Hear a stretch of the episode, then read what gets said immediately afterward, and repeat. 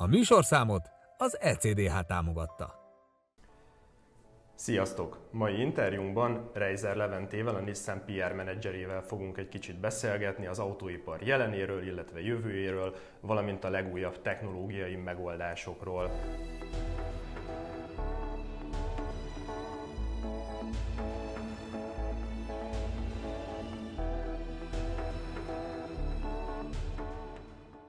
Levente, először is hogyan telik egy PR-os napja egy importőrnél, illetve milyen feladatai vannak napi szinten egy importőrnek?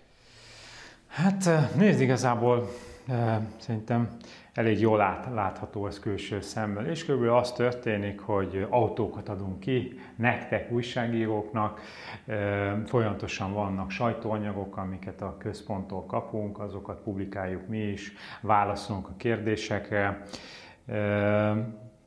és hát igazából próbáljuk valamilyen módon közvetíteni a márkaüzeneteket a, a szakma felé. Tehát, hogy, hogy, hogy egyeztetünk veletek, időnként találkozunk, ha, ha van valamilyen komplexebb megoldás, azt elmagyarázzuk, videókat veszünk fel, úgyhogy, úgyhogy igazság szerint így. A cégcsoporton belül milyen a Nissan helyzete úgy világszinten, mint Európában, mert nagyon sokat lehet arról hallani, hogy nem éppen a, a Nissan a legstabilabb a cégcsoporton belül.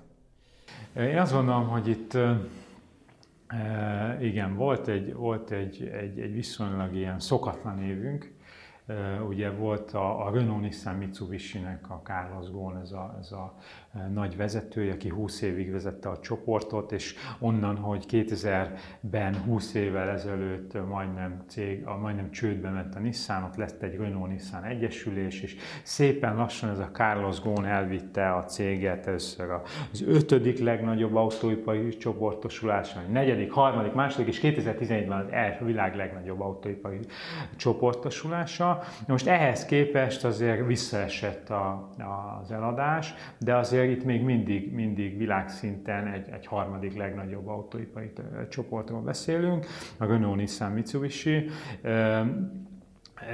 Na most igazából ez a Carlos Gónnak volt egy, egy saját ilyen, ilyen problémája a japán vezetéssel, és eltávolították, tehát a japán vezetéssel akarta távolítani ezt a Carlos Gónt, ami meg is történt. Most ez nem tett jót a cégnek, ez a dolog. Utána volt zuhanó repülés a részvényekben, meg, meg hát azért ez nem egy, nem egy szép történet, nem egy jó, jó dolog, de, de alapvetően azért azt gondolom, a termékek rendben vannak. A, ami, ami Európában volt, az egy, az egy olyan, olyan kérdés, ami, ami szerintem megint csak negatívan hatott a cége, de valójában nem olyan negatív, mint ami, mint ami kifelé látszott, mégpedig bezárjuk a spanyolországi gyárunkat, idén év végén, és, és akkor ez úgy, úgy röppent fel, hogy a Nissan kivonul Európában. De hát azért nekünk van egy, a spanyol gyárunk egy sokkal nagyobb gyárunk Angliában,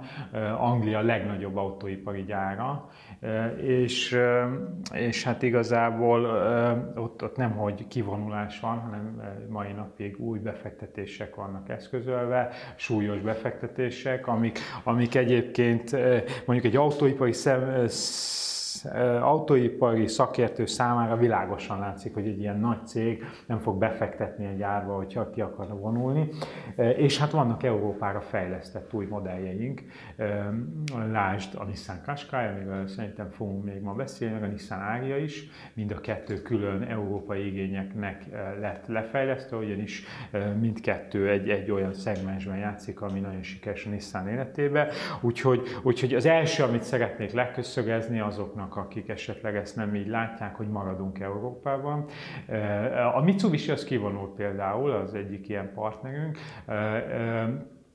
de ő is nem tudom pontosan mikor, de valamikor kivonul. Na most, ami még van a csoporton belül, és engedd meg, hogy egy picit így hosszabban beszéljek erről, már mint már most hosszan szóltam, de, de, de szerintem ez egy, egy viszonylag érdekes ilyen makro kérdés, hogy, hogy az történt, hogy a, ez az Alliance, így hívjuk mi ezt az egyesülést, a konzol, vagy hogy szokták ki, koncern, autóipari koncern, ez, ez gyakorlatilag egy, egy újabb szintre kerül.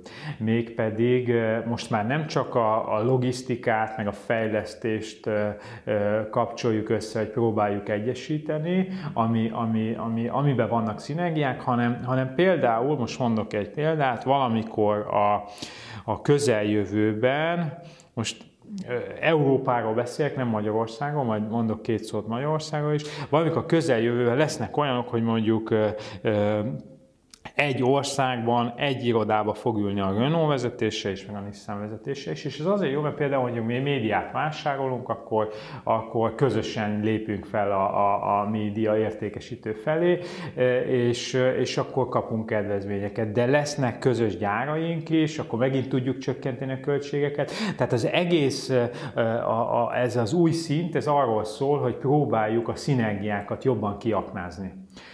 Mindettől független a két márka továbbra is elkülönül. Most mondok egy példát, a, a, a Nissan X-Trail az 100%-ban Japánban gyártódik, de mondhatnám a GTR-t is, meg vannak más modellek is. Ugyanakkor azért próbáljuk a, ezeket a lehetőségeket kiaknázni, és és hogy egészen konkrétan mi történt az elmúlt évben, meghatároztunk területeket, ahol, ahol eldöntöttük, hogy ki a vezető. Ez, ez földrajzi terület és, és egy ilyen szakmai terület is egyben. Például mondjuk Európában a Renault az, aki, az, aki vezet, nyilván historikusan meg ők itt erősebbek, de mondjuk két hatalmas piacon, az amerikai meg a kínai piacon a Nissan a vezető. Vagy, vagy hogyha a szakmai oldalról nézném, akkor, akkor mondjuk a, a, a Renault a haszongépjármű üzletágat vezeti, és és, méltán én azt gondolom, tehát lásd Renault Trax, vagy, vagy, vagy csak a kis haszongépjárműveknél is, Ugyanakkor a, a Nissan megkapta a crossovereket, amiben hagyományosan vezető szerepe van, és mondjuk a Renault kap tőlünk termékeket, illetve a, az elektromos autókat is, úgyhogy, úgyhogy ilyen szempontból szerintem ez egy, egy viszonylag fair leosztás, és, és mi meg, megvan a helyünk ebbe a rendszerbe. A, a Mitsubishi például a plug-in hibridekben nagyon erős, lásd Outlander, ami egy egy adott ponton a világ legeladottabb plugin hibridje, és ezt a technológiát ők hozzák be a csoportba. Szóval, hogy megnéztük ki miben erős, és akkor ezek szerint szétosztottuk a kártyákat, úgyhogy ez történt kb.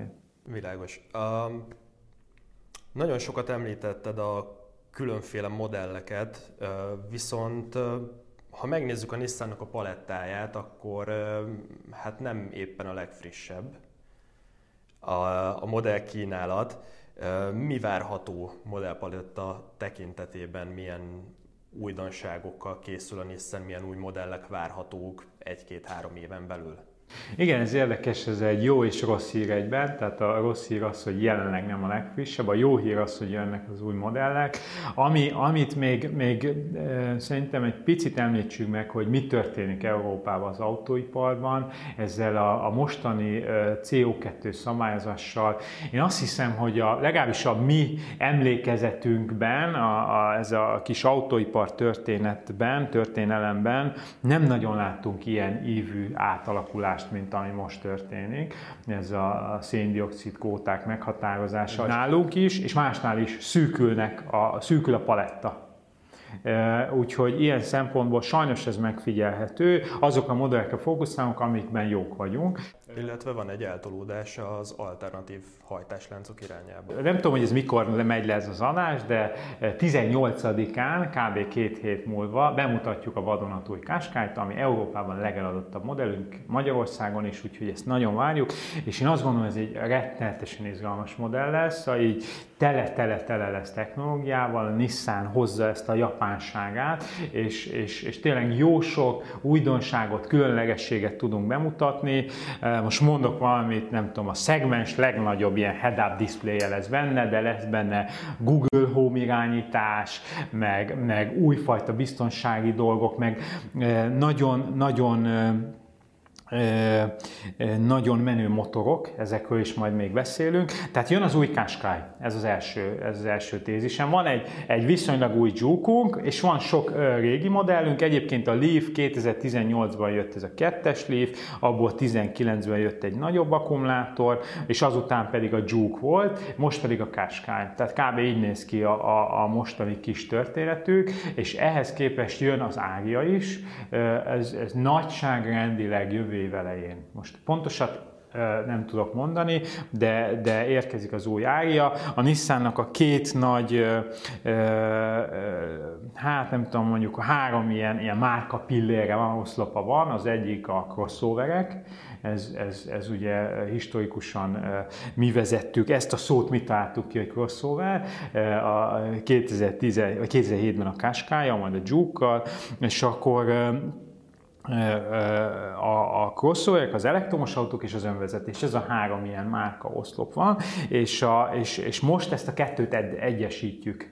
Tehát a Qashqai, a crossover, meg, meg, meg az elektromos Leaf, ami erősek, és jön egy Ária, ami egy elektromos crossover lesz. Egyébként egy, én azt gondolom, egy fantasztikusan jó autó lesz, ez itt most a reklámhely elnézést, hogy túlzok, de én személy szerint ezt így gondolom, ez, ez gyakorlatilag 5 másodperc alatt gyorsul 100-ra, 500 km a hatótávolsága, a végsebessége 200 km per óra, és ez is tele lesz technológiával.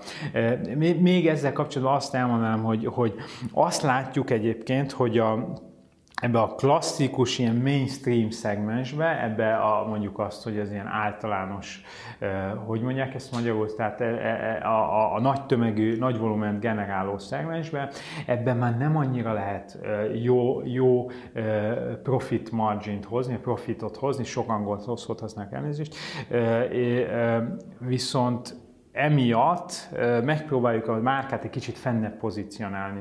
És az ájában, de már most is láthatom, hogy a Qashqai-ban, majd látjátok, beletettünk minden olyan technológiát, ami a Nissan ilyen technológia polcán rendelkezésre állt, és ezáltal egy olyan autót fogunk a piacra dobni, ami körülbelül ugyanazt fogja tudni, mint mondjuk egy, egy prémium. Most név nélkül tudtok ti is ilyen prémium SUV-ket mondani, mint az Aria ekkora méretben, csak azokhoz az autókhoz képest jóval olcsóbb.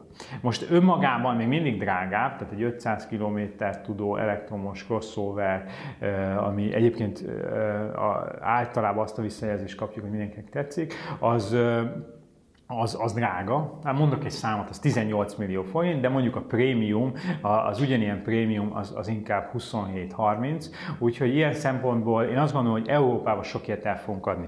Tehát van egy Qashqai-unk, jön egy Áriánk, és akkor 22-ben jön majd az új X-Trail, egyébként ezt Amerikában már közben piacra dobtuk, meg, meg jönnek majd kisebb autók is, azt látjuk már, hogy 24-re, és akkor egy kicsit elő előre szaladok, a teljes palettánknak a fele valamilyen formában elektromosítva lesz.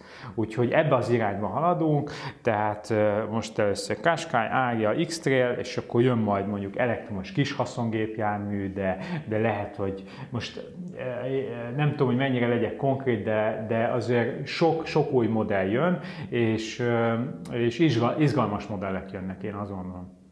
A koronavírus járvány miatt nagyon sokat változott az autóipar, illetve az autópiac helyzete, és nyilván mindenki arra törekszik, hogy ezt az időszakot a lehető leghatékonyabban átvészelje.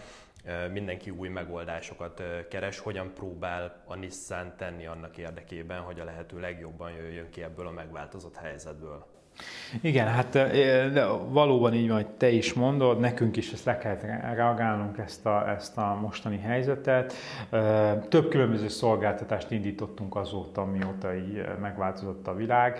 A, a, például van ilyen, hogy szerviz, hozom, viszem szolgáltatásunk, vagy van olyan, hogy, hogy úgy hívjuk, most, most nemrég indítottuk, hogy Shop at Home, hogy otthonról vásárolj, gyakorlatilag egy virtuális szalonbemutató, lehet mindenféle, mindenféle dolgot, amit csak lehet megpróbálunk távolról kezelni. Ugyanakkor egy, egy tesztvezetésnél természetesen fertőtlenítők, és mindenki a megfelelő biztonsági előírások szerint dolgozik. És én azt gondolom, hogy egyébként működik. Én, én azért rendszeresen bejárok szalonokba, meg, meg, meg dolgozom, így végig dolgoztam ezt az időszakot is, és, és, és én nem láttam kardinális problémát. Tehát, hogy őszintén mondom, hogy hál' Istennek ez az egész jól működik. Még egy dolgot Például folyamatosan frissítjük a készletlistát, tehát hogy internetre minden információt felteszünk. Ennek egyszerűen az a célja, hogy, hogy ne kelljen személyesen megkérdezni, hanem egyszerűen távolról mindent el lehessen intézni. Igen, ennyi. Mindezek ellenére azért a járványhelyzet a, az egyes gyártók eladásaiban is eléggé megmutatkozott és nagyon-nagyon kevés olyan gyártó van, aki pozitív vagy nullához közelítő eladási statisztikákat tudott a tavalyi évben produkálni. Hogyan alakult a Nissan tavalyi éve, mind Magyarországon, mint Európában?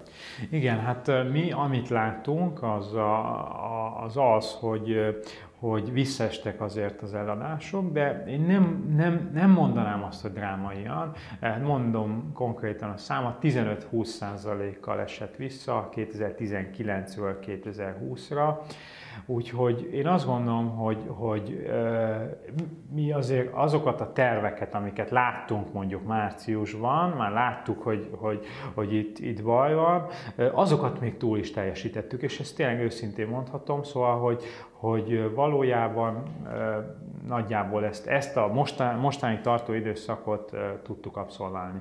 Európában pedig a 2020-as évben azt hiszem kerek 400 ezer autót adtunk el, 400, 400 1187 autó, tehát hogy egy, egy, ez azért még mindig egy nagyon szép szám, úgyhogy hál' Istennek nem, nem olyan drámai a helyzet, mint ahogy az esetleg tűnne. Mostanában minden a károsanyag kibocsátásról, illetve az emisszió csökkentéséről szól. Ugye most jelen pillanatban 95 gram per kilométeres az a limit, amit minden gyártónak teljesítenie kell. Sikerült-e ez a Nissannak a tavalyi évben? Hát hál' Istennek így, így hogy a Nissan igazából sokáig a, a legeladottabb elektromos autóval rendelkezett. Konkrétan mondjuk 2013-ban kezdtük mi Magyarországon, 2019-ig minden évben piacvezetők voltunk Magyarországon. A tavalyi évben, és mindjárt kitérek Európára is, a tavalyi évben harmadikok lettünk, de hát körülbelül nem tudom, 30 darab autóval maradtunk el az elsőtől, tehát az első három hely az ilyen közel egymáshoz volt. Leszek annyira fel, hogy elmondom, az első a Renault volt, tehát, és akkor mi pedig a harmadikok, de hogy, hogy alapesetben én azt gondolom, hogy, hogy a Renault, Nissan, Mitsubishi az viszonylag könnyű helyzetben volt, és ezt egyébként láttam cégem belül is, hogy hogy úgy ment végig a, a, az év, hogy nem kellett mondjuk semmiféle ilyen a kvóta számok elérése miatt extra kedvezményeket adnunk az ügyfeleknek.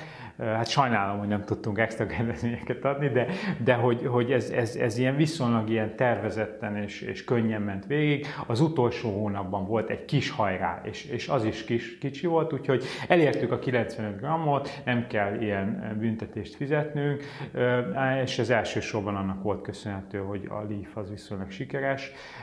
Igen, de hát és hát ez folytatódik, szerintem arra beszélünk egy picit, hogy, hogy mi lesz mondjuk 21-ben, 21-ben például, ami szerintem a legfontosabb mozzanat, ez az új Qashqai. És hogyha, hogyha esetleg, hogyha beszéltek erről, hogy itt mi fog történni, mert szorosan kapcsolódik ez a témához, két új motorral jön az új Qashqai, erről már publikáltunk anyagokat, úgyhogy most el tudom mondani. A, az egyik, az egy nagyon-nagyon izgalmas motor, e-Power, ez a neve, és a másik az pedig egy hibrid. Tehát mindkettő valamilyen formában elektromosítva van, és akkor mindkettőről egy picit röviden beszélnék. Az egyik, a, ez az e-Power, ez gyakorlatilag egy olyan autó, ami, ami nagyon nagy sikert aratott Japánban. 2017-ben az év legeladottabb autója lett egy Nissan Note ezzel a motorral, és magyar, egy magyar akadémikus mondta nekem, hogy ő jelenleg azt tanítja egyetemen, hogy ez egy autóipari ilyen benchmark, egy ilyen példa. Így van, igen. És és hogy, és, hogy, és, és hogy hogyan működik. Az autóban az, egy, egy Leaf motor van. Konkrétan egy, egy elektromos motor van, az hajtja a kerekeket, emögött van egy akkumulátor, és, és, és mögötte pedig egy kis benzinmotor, tehát megvan benne a benzinmotor, de ez a benzinmotor, ez igazából csak az akkumulátor törti, ez, ez lényegében mindig az optimum fokán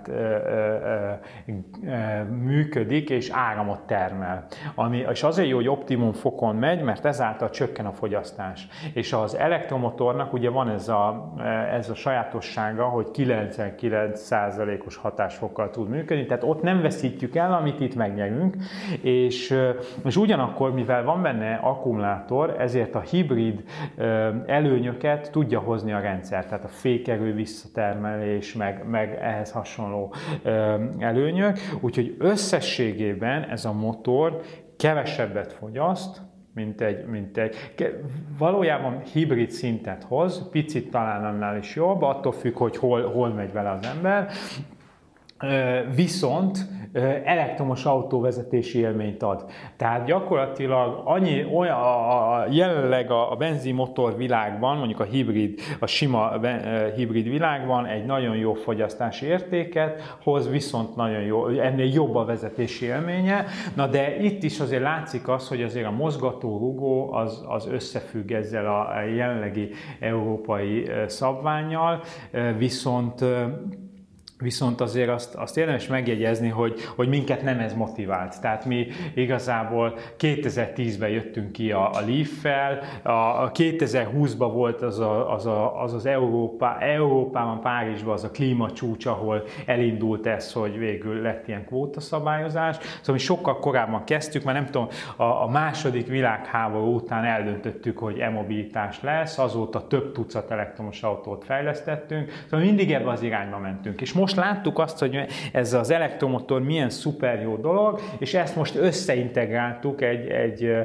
egy egy benzinmotorral, összekapcsoltuk, és ebből tényleg az lett, hogy, hogy igazából el, elvár. Most és kijött a vadonatúj nót, és, és nem tudom, több mint kétszer annyit adtak el már Japánba benne, be, belőle a, a, a, ez az e-power mint, mint a terv, úgyhogy, úgyhogy hál' Istennek ez egy nagyon izgalmas és egy nagyon jó dolog. Van egy hátránya, hogy későn jön, ez, ez a bevezetéshez ké, ez jövő tavasszal jön. Ugye most nyáron kezdjük a káskát, és tavasszal jön. Egyébként ilyen, ez egy ilyen prémium a változat, nagyobb kijelzőkkel, egy másabb, kicsit másabb káskán lesz, viszont a másik motor a szintén hibrid. És ott is, ott is látszik az, hogy, hogy akartunk CO2-t csökkenteni, akartunk fogyasztást csökkenteni, hát egyszerűen ugye a fékerő visszanyerésből ezt, ezt meg lehet tenni, és, és, és viszont a kiindulási alapja, ez egy olyan motor, egy 1.3-as benzines motor, ami szintén nagyon sikeres, például Mercikbe is ezt teszik be, vele, és, és, és ezt fejlesztettük tovább. Úgyhogy én azt gondolom, hogy aki szereti a benzinmotorokat, és, és ezt, vál, ezt szeretné választani, annak tudunk egy megfelelő alternatívát nyújtani, mind a mellett, hogy CO2-t kell csökkenteni. És hát ugye egyre inkább ebbe az irányba fog eltolódni az autóipar is, tehát minél több villanyosított modell, minél több elektromos modell, azért, hogy az egyre szigorodó normákat a gyártók teljesíteni tudják. Így van.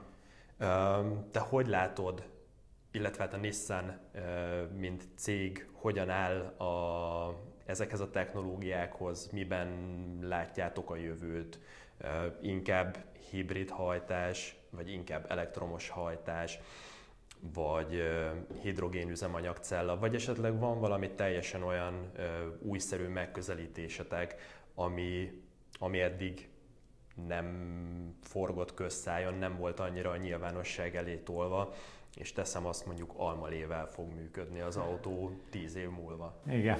Hát Tehát ugye mi, mi, amit láttunk, mi letettük a voksunkat az e-mobilitás mellett, ez, ez biztos, és, és akkor ebből léptünk tovább például ebbe az e-power irányba, amikor elektromotor vezetési élmény jön, és igazából benzinmotor, nem kell tölteni az autót.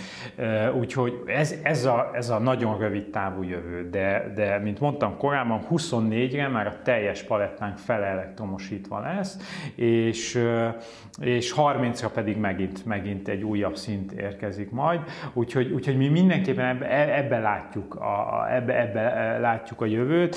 Nyilvánvalóan az üzemanyagcell, vagy hidrogénhajtású autók, azok olyan autók, amik, amik meg fogják találni maguknak a teret. Tehát például a kamionoknál nem lehet akkora akkumulátort telepíteni, vagy tenni az autóba, hogy, hogy az elegendő legyen ilyen hosszú távú, meg nagy súly cipelésére, úgyhogy én szerintem az érkezni fog, az, azt én magam részéről így gondolom. Sokan azt mondják, hogy a, a hidrogénhajtás, illetve az üzemanyagcella az egy zsákutca, és sok gyártó fel is hagyott ezzel a technológiával, illetve hát polcra tette, és, és nem foglalkozik vele a jövőben. Szerintetek van ennek létjogosultsága, illetve tud ez egy működőképes alternatívát jelenteni? Hát nézd, én azt gondolom, hogy ti ezt jobban látjátok, mint újságok, végigolvassátok az összes ilyen sajtóanyagot, úgyhogy, úgyhogy feltetően neked igazad van mindenképp. Én, én a magam részéről, egy kicsit szűkebb világból, én azt gondolom, hogy, hogy a városi mobilitásban minden, marad ez az elektromobilitás, és szerintem a, a nem városiba, a hosszú távú, például a szállítmányozás be fog, be fog jönni. Tehát ugye ami, ami ott még probléma, az a tankolás, meg ugye a 800 vág, vagy nem tudom, milyen nagyon nagy nyomás alatt kell tartani hidrogént, ami jelenleg még veszélyes. Maga a hidrogén is robbanékony, de nem a tartálynál van a probléma, hanem amennyire én tudom a tankolásnál, és, és ezt kell áthidalni. Ha jól tudom, egy ilyen kút az nagyon sokba kerül, ilyen fél millió euró, de én szerintem ezt meg fogják oldani, tehát hogy, hogy előbb-utóbb ez, ez, ez, ez érkezni fog. A, a, a városi mobilitásban látjuk azt, tehát mi, mi így, mondjuk a Leaf most negyedik generációs akkumulátorral jön, az árja ötödik generációssal fog érkezni, és nekünk saját akkumulátorgyárunk van, mi fejlesztettük, tehát a, a, az akkumulátoroknál van egy, egy átcsökkenés, egy, egy folyamatos és erőteljes hatékonyságnövekedés, úgyhogy, úgyhogy én, én, én nem, ne, lehet, hogy nem látom megfelelően, de én nem bírom elképzelni, hogy a városi mobilitásban ennél jobb alternatíva jöjjön. Vannak napelemek, feltöltjük az autót, és utána közlekedünk vele. Az a kérdés. Ja, és ugye a nagy kérdés, hogy mi lesz az akkumulátorokkal. Nemrég publikáltunk egy, egy videót, amikor közösen az Óbudai Egyetemmel egy, egy, egy újrahasznosított eh, Leaf akkumulátort tettünk oda tárolóként. Ez gyakorlatilag eh, ez, ez egy ilyen 15 évvel meghosszabbítja az akkumulátor életútját. Eh, már eleve látszik az, hogy nagyon, már most is látszik az, hogy így 10-11 év távlatában, hogy megbízhatóak az akkumulátorok. Például itt a régióban, korábban az emovitással foglalkoztam, 5 országban, egy kezem meg tudtam számolni, hogy hány akkumulátorcsere volt. Igen, ugye nagyon sok embert foglalkoztat ez, illetve nagyon sok ember aggályokat fogalmaz meg azzal kapcsolatban, hogy hát jó ez az elektromos autózás, na de mi van akkor, hogyha az akkumulátort cserélni kell, ha elér az élettartama végére, hogy akkor majd ezek az akkumulátorok hegyekben fognak állni a roncstelepnek az egyik sarkában, és hogy többet ártunk ezzel, mint amennyit használunk valójában a Földnek. Um, hogyan lehet újra hasznosítani, illetve a Nissan mit tesz annak érdekében, hogy, hogy újra hasznosítsák az akkumulátorokat, hogy, hogy valami új formában feldolgozzák?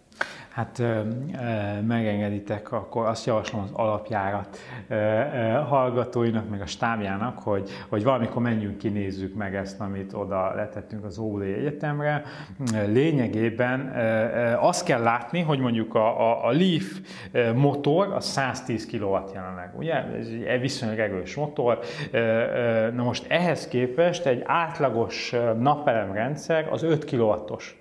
Tehát látszik, hogy óriási teljesítménybeli különbség van. Lehet, hogy a, mondjuk egy ilyen 15, 15 év után, vagy 20 év után az autóban lévő akkumulátor már nem működne megfelelően, viszont oda tesszük egy, egy napelem mellé, és, és konkrétan ezt, a, ezt a, az akkucsomagot 10 év garanciával meg lehet venni a Nissan-tól. Tehát, hogy, hogy látszik az, hogy, hogy miután az autó életútja megszakad, akkor utána még egy garantált 15 évig e, tudjuk hasznosítani az akkumulátorokat energiatárolással. Ez, ez, ez egy dolog, viszont a másik dolog, még 2010-ben, mikor elkezdődött a Leaf gyártás, pont nemrég publikáltunk erre egy sajtóanyagot, létrehoztunk egy másik egy céget, 4R ez a neve, ez a Reuse, Re, Reduce, Recycle, ez a gyakorlatilag újrahasznosítás, és, és oda mi összegyűjtük az összes akkumulátort, sort, kategorizáljuk őket, ami, ami jó, az megy ilyen energiaszolgáltatások irányába, hogy energiatárolás, és, a, és a, az összes többi maradékot pedig 95%-ban tudjuk újrahasznosítani. Tehát, hogy elhíresült ez a svéd tanulmány, hogy, hogy, hogy itt igazából ilyen komoly, hogy a teljes életútra vetítve az elektromos autók azok rosszabbak, mint a hagyományos autók, több CO2-t bocsájtanak ki. Azóta ők visszavonták egyébként, és, és ők még nem számolták számoltak ilyenekkel, hogy az akkumulátort túl lehetett hasznosítani, vagy új életet adni, vagy mi azt is látjuk, hogy a, a, a Leaf tulajdonosok 70%-ának van napeleme is. Ugyanaz a, ugyanaz a gondolkodási mód van, megveszi a zöld autót, vagy megveszi azt az autót, ami gazdaságos, és vesz hozzá egy zöld vagy gazdaságos energiatermelő eszköz. Tehát, hogy, hogy valójában ezek, ezek a fajta e, ilyen számítások nem vettek figyelembe olyan dolgokat, amik, amik, amik a való életben ott vannak, de jobban hangzik ez ilyen városi legenda, hogy a zöld nem zöld. Úgyhogy ilyen szempontból én azt gondolom, hogy ez, ez, ez egy kicsit másabb, mint hogy kifelé tűnik. Az autózás mellett, illetve az autóiparon túl milyen olyan megoldásokon gondolkodik a Nissan, ami, ami a jövőben mutató fejlesztés lehet? Én azt gondolom, hogy a Nissannak az egyik legmenőbb technológiája egy vehicle to grid nevezett technológia, autóból a hálózatba. Ez egy töltőberendezés, lehet vele tölteni az autót, de nem csak ezt tudja, hanem vissza is lehet tölteni az áramot az autóból a hálózatba. És ez azért jó, mert mondjuk olyan dolgokat meg tudunk csinálni, hogy mondjuk éjszaka, amikor az atomerőmű termel, de senki nem használja fel az áramot, mindenki alszik, akkor betesszük az autóba az áramot, majd reggel bejönk az irodába, irodába, vagy a, nem tudom, a telephelyünkbe, és akkor visszatápláljuk azt az áramot, ami éjszaka elveszett volna, visszatápláljuk a rendszerbe, de mondhatnám azt is, hogy nappal süt a nap, este nem süt, és akkor este visszatápláljuk. Tehát, hogy van ez a két irányú töltőnk, ebből van sok különböző változat, ezt, ezt nem sokára vezetjük be Magyarországon, és már van egy ilyen töltőnk itt Magyarországon, az elművel letettük az egyik ilyen innovatív telephelyükre, és, és, és ez igazából egy olyan eszköz, ami, ami segít a globális felmelegedés elleni harcban. Tehát, hogy több, több CO2-mentes energia fog keringen, keringni így a rendszerbe, azért, mert el tudjuk tárolni ezt az energiát az elektromos autónkba. Egyébként az elektromos autó tulajdonos pénzt is fog keresni azzal, hogy, hogy, hogy hogy rendelkezésre bocsátja az akkumulátorát. Konkrétan van egy létező nagy-britanniai rendszerünk, ahol azt ígérjük az ügyfeleknek, hogy örök életükre ingyen áramot adunk nekik, amennyiben használhatjuk az akkumulátorokat ilyen energiatárolásra. Úgyhogy lényegében ingyen mobilitás jár az elektromos autó mellé, és jelen pillanatban ez igazából csak a Nissannak van, a, a Mitsubishi-nek vannak még próbálkozásai, de, de például az egyik ilyen nagy innovatív elektromos automárkának sincs, hogyha így mindenki feltétlenül érti. Szóval, hogy, hogy ez, egy, ez egy nagyon innovatív dolog. Milyen gyorsan tud elterjedni ez a technológiai megoldás? Mikorra várható az, hogy ez széles körben használható lesz? Tehát például Magyarországon most történt egy változás a napelempiacon, az történik, hogy a szaldó elszámolásnak vége lesz. 24-től, 24-re datolják, hogy ott biztosan, 24. január 1-től, és akkor nem lehet azt megcsinálni, hogy mondjuk a, a, nyár, a, a nyáron megtermelt energiámat télen felhasználom, vagy a reggel megtermelt energiát este felhasználom. És szerintem 24-től ez a fajta megoldás nagyon sok embert fog érdekelni. Tehát az, hogy, az, hogy ezt Vehicle to Home-nak hívják, ez az otthoni változat, egy, egy pici kis egyszerű töltődoboz, töltjük vele az autót, mikor jönnek az ingyen elektronok, és visszatápláljuk, amikor, amikor szükségünk van rá, és ezt az ügyfél egy egyszerű applikációval saját maga tudja akár teljesen automatizálni is. Hát, gyakran lehet hallani olyan híreket, hogy az egyre szigorodó emissziós normák miatt például olyan modellek, mint a pickupok vagy a sportosabb autók, azok egyre inkább hát kihalásra vannak ítélve. Ti ezt hogy látjátok? Hát igen, ez, ez egy nagyon szomorú történet számunkra, ugyanis, ugyanis azért a Nissan hagyományosan ebbe a két szegmensbe erős. Tehát, hogy a, a sportautóknál, hogy a 370Z vagy, vagy a GTR, illetve a pickup szegmensbe jelenleg a Navara, de hát Amerikában meg más piacokon Patrol, meg sok ilyen autónk van. És az az igazság, hogy ez így van, hogy mondod, hogy, hogy azért itt a CO2 normák miatt kétséges, hogy ezeket érdemes-e hosszú távon gazdaságosan fenntartani. Hát én azt gondolom, hogy ezt el kell mondjam, hogy például a 370Z-nek az utódja, a 400Z, ami nemrég, nemrég lett Japánba bemutatva, az, az sajnos az, az nem jön Európába. A GTR-ről nem tudjuk pontosan, hogy mi lesz, reméljük, hogy az, az nem, nem, nem, nem lesz ilyen probléma vele, de, de a Navarránál ott, ott viszont, ott viszont Hát dolgozunk a megoldáson, csak annyit tudok mondani, hogy, hogy maradhasson, viszont nem könnyű pálya, az biztos, tehát hogy, hogy, hogy mindezt úgy tudjuk az ügyfelek részére biztosítani, hogy ők is megfelelő áron tudják megvásárolni. Szóval ugye beszéltünk a, a sportosabb modellekről, akkor beszélgessünk egy kicsit a versenysportról is. A Nissan nagyon régóta jelen van a Formula E-ben például.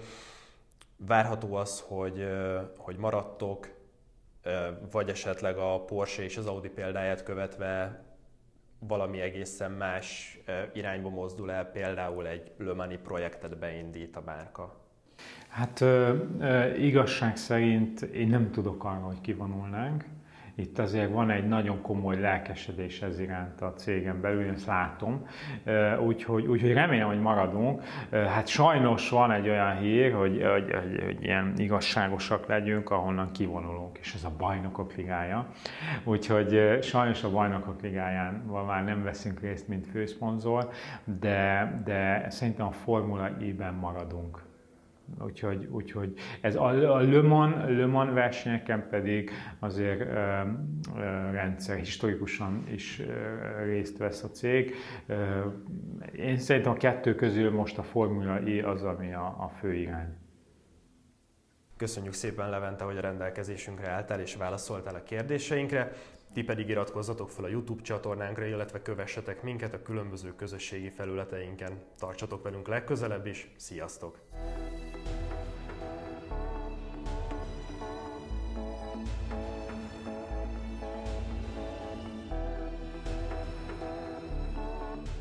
ECDH. Mindenünk az autód.